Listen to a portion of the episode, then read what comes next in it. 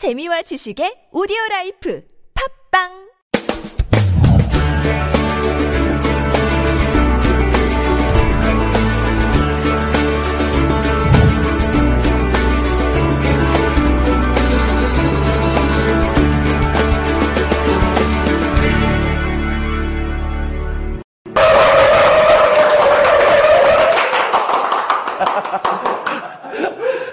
박수도 자꾸 치니까 재밌죠? 박수는 쳐버릇하면 재밌어요. 오늘은 인생의 숲에서 길을 잃었을 때 어떻게 하는 게 맞겠는가? 라는 질문을 가져왔습니다. 인생을 숲에 비교했을 때 길을 잃으면 어떻게 하는 게 좋겠는가? 이게 옆으로 길이 아니고요. 아래 위로의 길이라고 생각하시면 더 좋겠어요. 아까 그 앞에 그 여자와 원활하게 대화하는 법, 맞죠? 강의를 제가 들었는데, 지휘틀링 하셨는데, 조금 이따 제가 얘기할 겁니다만, 제가, 어, 어제가 일요일 맞죠? 어제 제가 팔공산에 새벽에 일어나가지고, 팔공산 이렇게, 비로봉, 동봉 이렇게 정상을 갔다 왔습니다. 아내하고 둘이. 새벽에 갔다 오고, 하산을 해가지고, 그 집에 오는 길에 보니까, 그 막 이렇게 분수도 나오고 아주 멋진 그 원두막을 지어놓고 연, 연못 위에 그렇게 이제 백숙을 파는 집이 있더라고요. 그래서 집사람 보고 저기 백숙을 먹고 가자 하고 들어갔잖아요. 11시 반에. 그리고 이제 나오니까 한 3시쯤 됐더라고요. 대화가 잘 됐겠죠. 그 굉장히 오래졌잖아요. 그죠? 그, 한 3시간 싸우고 왔습니다. 새벽에 일어나서 등산 열심히 하고, 잘하고, 살아서 내려올 때 또뭐 엎어주기도 하고 분위기 좋겠는데, 그, 어, 백숙 들어가지고 싸워왔잖아요. 백숙 못 먹고 나올 뻔 했습니다. 강의를 접어야 되나, 뭐 이런 생각 들고. 이 강의할 때는 여성을 어떻게 대해야 되는데 이런 거 잘하는데, 왜 그렇게 안 되는지 모르겠어요. 좀 이따 또 말씀드릴게요. 아무튼 그런 생각이 나네요. 인생의 숲에서 길을 잃었을 때 어떻게 해야 되느냐. 여러분 여기 어딘지 가보셨나요? 뭐 팔공산에 가면 그 뭡니까 그 안테나들 막 서 있죠. 안테나 기지 있잖아요. 막 서 있는데 그 안테나 뒤편입니다. 여기가. 요 산 정상 바로 밑에까지 요 부분에 여기까지 차가 올라갑니다. 길을 개방했죠. 몇 년 동안인지 모르겠는데 개방을 안 하다가 이 등산로를 새로 개방하고 이렇게 나무로 계단까지 다 만들어 놨습니다. 그 계단을 올라가면 이렇게 계단이 돼 있죠. 경치도 좋죠. 이렇게, 이렇게 생긴 계단을 한 10분 정도만 올라가면 거의 정상입니다. 그 안테나 있는 바로 밑에까지 올라갑니다. 그리고 거기 가면 이렇게 하늘 정원이라고 이렇게 정원을 만들어 놨어요. 하늘 정원이라고. 이렇게 생겼어요. 철조망 쳐져 있죠. 옆에, 옆에는, 바로 옆에는 군부대라서 사진 촬영이 금지돼서 찍으면 안 돼서 사진을 안 찍었는데, 이렇게 하늘 정원이라고 만들어 놓고, 이렇게 망원경도 있습니다. 이 망원경으로 쳐다보면 한티제가 보입니다. 그 육안으로는 거의 안 보이는데 이 망원경으로 보면 한티제 휴게소라는 간판이 선명하게 보입니다. 그렇게 망원경도 설치되어 있고, 이렇게 끝부분에 이정표도 이렇게 되어 있습니다. 그리고 보세요. 이 하늘 정원에서 동봉까지 1.4km만 걸으면 돼요. 근데 2.4km가 막 위로 올라가는 게 아니고요. 거의 산책하듯이 평지 비슷하게 걸어가면 돼요. 한 1km는 평지 걷듯이 걸으면 됩니다. 그리고 비로봉이 원래 개방이 안 돼 있었거든요. 이번에 길이 뚫리면서 비로봉을 개방하게 된 건데 원래 비로봉에 못 들어가게 돼 있었어요. 근데 비로봉까지 이제 개방이 돼 있죠. 그게 1km만 걸으면 비로봉. 이게 실제로 팔공산 정상 이름이 비로봉이거든요. 사람들이 동봉인 줄 아는데. 그래서 이제 마음 먹고 아 비로봉을 가봐야 되겠다. 하고 이제 아내를 데리고 갔죠. 길 이런 식으로 보시면 차도가 이렇게 들려 있습니다. 차도가. 차가 다닐 수 있게. 그 여기를 따라 이제 걷다 보면 저 어디 안테나 보이시죠? 가까이 보면 이렇게 안테나가 서 있어요. 그 요 안테나는 TBC 방송국 안테나. 그 옆에 보면 MBC 방송국 안테나. 그 뒤에 보면 올레 KT 안테나. 뭐 이런 안테나들이 막 서 있는, 그 우리가 육안으로 보는 그 안테나들이 다 요 방송국들 안테나입니다. 그 안테나 막 서 있죠. 요 안테나 끝부분에 돌아가는 지점에 보면 이렇게 팻말이 서 있는데 제가 못 지어가지고 만들어 놨는데 팻말이 이렇게 돼 있어요. 동봉 0.43km, 비로봉 0.1km. 그리고 이 안테나를 돌아가지고 100m만 가면 비로봉이잖아요. 어, 그래서 이 가르치는 방향으로 비로봉 쪽으로 갔습니다. 근데 100m를 가도 안 나오는 거예요. 어, 그래 들어가야 되나 싶어가지고 계속 갔어요. 200m를 가도 안 나오고 300m를 가도 안 나오고 계속 가다 보니까 동봉이 돼요. 그래 결국 동봉을 올라갔어요. 제가 옛날에 산악회 활동을 해가지고 동봉을 굉장히 많이 올라가 봤는데 한 10년 만에 동봉을 처음 가본 것 같아요. 동봉을 올라가니까 정말 멋있더라고요. 제 뒤에 보이는, 모자 뒤에 보이는 지점이 그 팔공산 케이블카 내리는 곳입니다. 요걸 이제 요 사진 찍은 맞은편에 보면 이렇게 동봉이라는 비색이 이렇게 서 있죠. 그리고 동봉 뒤에 보면 이런 표지판이 있잖아요. 요 표지판을 이제 확대해서 보면 이렇게 보이는 거죠. 그럼 비로봉은 어디냐? 아까 제가 돌아왔던 여기였던 겁니다. 옆으로 가면 100m. 그 옆으로 가면 100m가 여기인데 여기를 안 가고 계속 와서 동봉까지 오게 된 거죠. 그럼 비로봉 올라가는 길이 없었거든요. 그 옆으로 100m인데 옆으로 올라가는 길이 없더라고. 그래서 오다 보니까 비로봉까지 왔어요. 그래서 집사람이 투덜투덜 대대 왜 비로봉 간다 해놓고 동봉을 하냐고. 동봉 올라가는 입구는 그 경사가 심해서 좀 힘들거든요. 그 돌아가는 길에 이제 비로봉을 가봐야지 했는데 입구가 없었으니까 아, 비로봉은 아직 개봉을 안 했는갑다. 이렇게 생각하고 있었습니다. 근데 돌아가는 데 길에 비로봉을 만났습니다. 그 아까 써있던 그 표지판 옆길이 아니고 뒤로 비로봉 올라가는 길이 있더라고. 뒤로 100m. 조금만 올라가면 되는데 그걸 모르고 이제 지나쳤던 거죠. 여기가 이제 개방에 대해서 이렇게 올라가서 사진을 찍게 된 겁니다. 집사람은 물평을 많이 했지만 저는 이런 생각이 들대요. 어, 내가 길을 잃어가지고 덕분에 동봉까지 갔다 왔네. 이런 생각이 들더라고요. 그 일부러 갔다 오려면 왕복 1km 아니에요. 좀 귀찮아서 안 갔을 텐데. 근데 일요일이니까 뭐 시간이 많으니까 갔다 와도 되잖아요. 근데 시, 길을 잃는 바람에 동봉까지 갔다 오게 된 거예요. 동봉에 갔다 오니까 정말 기분이 좋대요. 그 능선도 너무 멋있고.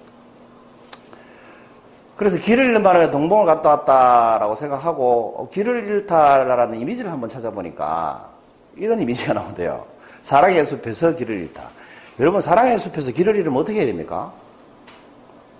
저도 그건 잘 모르겠더라고요. 그래서 이 사랑이란 단어를 인생으로 바꾸면 어떨까? 인생의 숲에서 길을 잃으면 어떻게 해야 될까? 여러분 인생의 숲에서 길을 잃으면 잃는다는 게 무슨 뜻입니까? 내가 어떤 일을 하고 있었는데 갑자기 무슨 일을 해야 될지 모르겠다거나 내가 새로 하고 싶은 창업을 했는데 이게 하기 싫어진다거나 제가 옛날에 그래서 지금 이 길로 오게 됐잖아요. 3년을 방황하다가 하기 싫어진다거나 아니면 내가 꿈꾸던 삶이 있었는데 그게 갑자기 내 삶이 아닌 것 같다거나 뭐 이런 게 인생에서 길을 잃는 거 아니겠습니까? 그 어디로 가야 될지 무슨 일을 해야 될지 앞으로 뭐 하고 살아야 될지 뭐 이럴 때 이럴 때가 바로 인생의 길을 잃었을 때가 아닌가 그런 생각이 들었어요.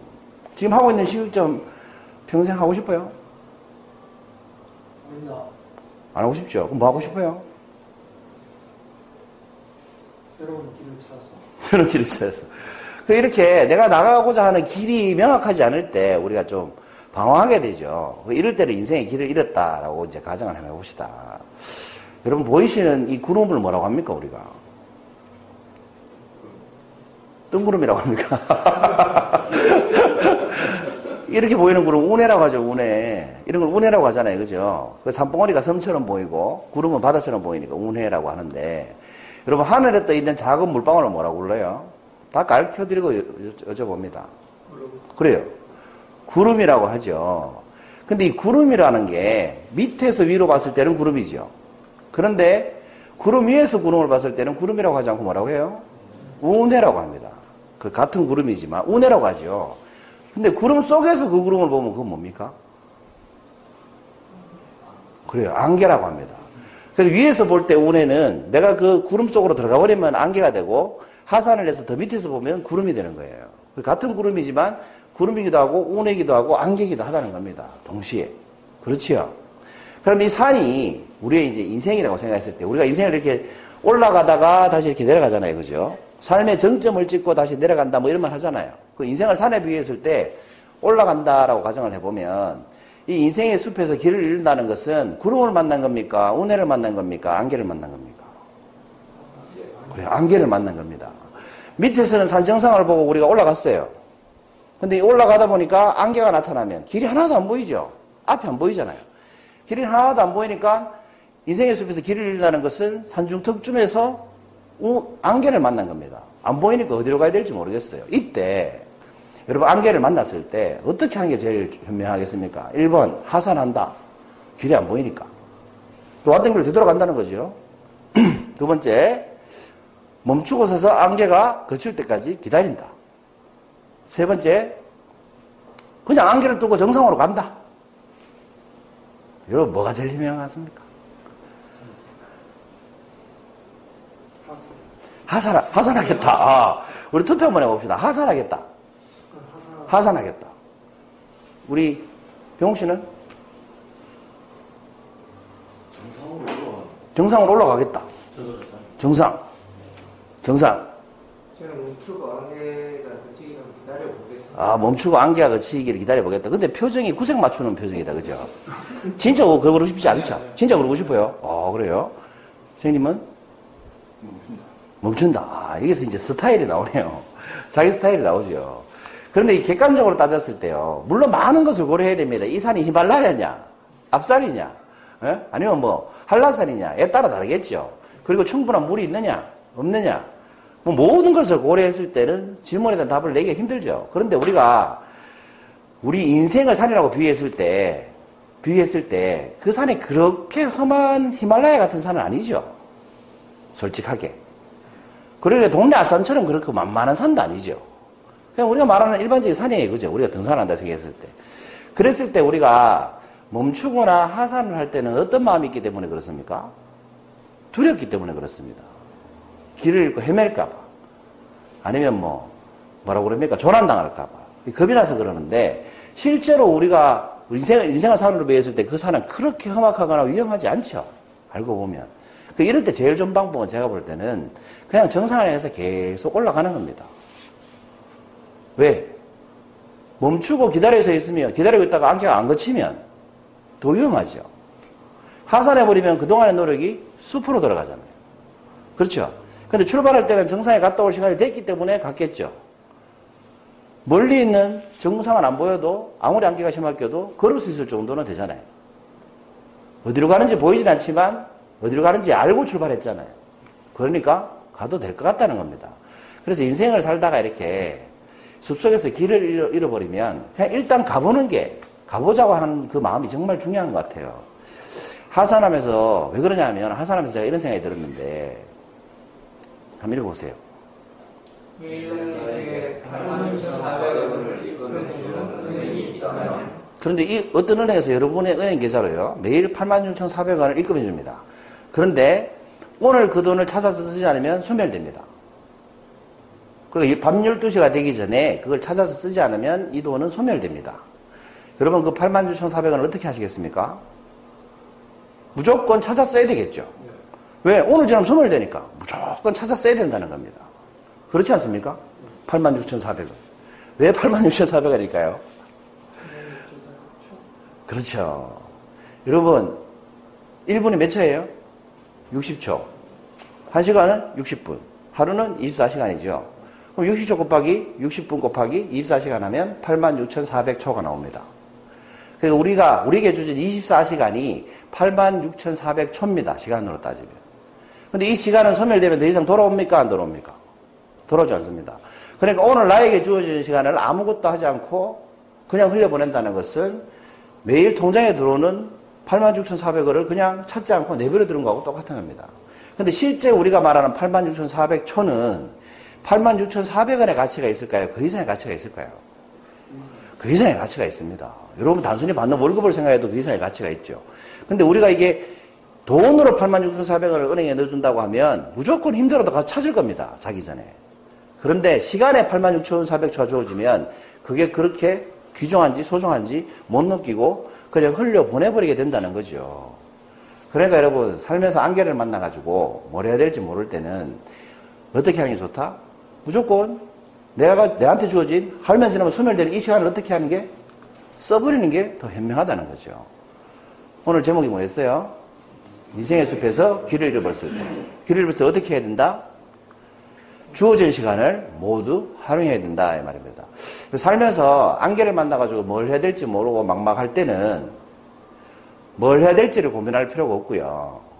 그냥 눈앞에 주어진 그것을 하는 게 제일 빠른 법 같아요. 눈앞에 주어진 그것이 뭐냐? 내게 주어진 시간이 있잖아요. 무조건 주어지는 그 86,400초를 모두 써버리는 거예요.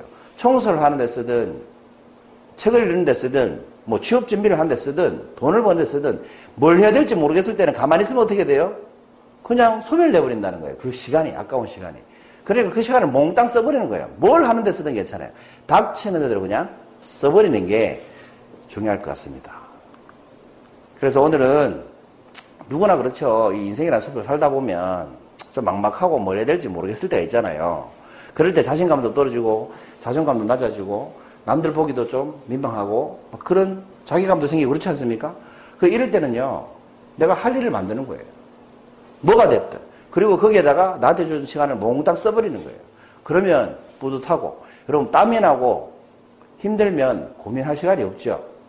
근데 시간이 이 시간을 쓰지 않고 내버려두면 그 시간에 나에게 고민을 하게 만듭니다. 우울하게 만들고. 그러니까 사시다가 목표한 바가 뭔지 막 헷갈리거나 어렵더라도 그럴 때 방황하지 마시고 눈앞에 주어진 일에다가 그 시간을 몽땅 써버리십시오. 놀러를 가든 여행을 가든 일을 하든. 그렇게 하면 좀 길을 잃었을 때 오히려 그게 기회가 돼가지고 제가 동봉을 갔다 왔듯이 그게 기회가 돼가지고 더 많은 경험을 쌓고 그게 큰 원동력이 되지 않을까 그런 생각을 해봤습니다.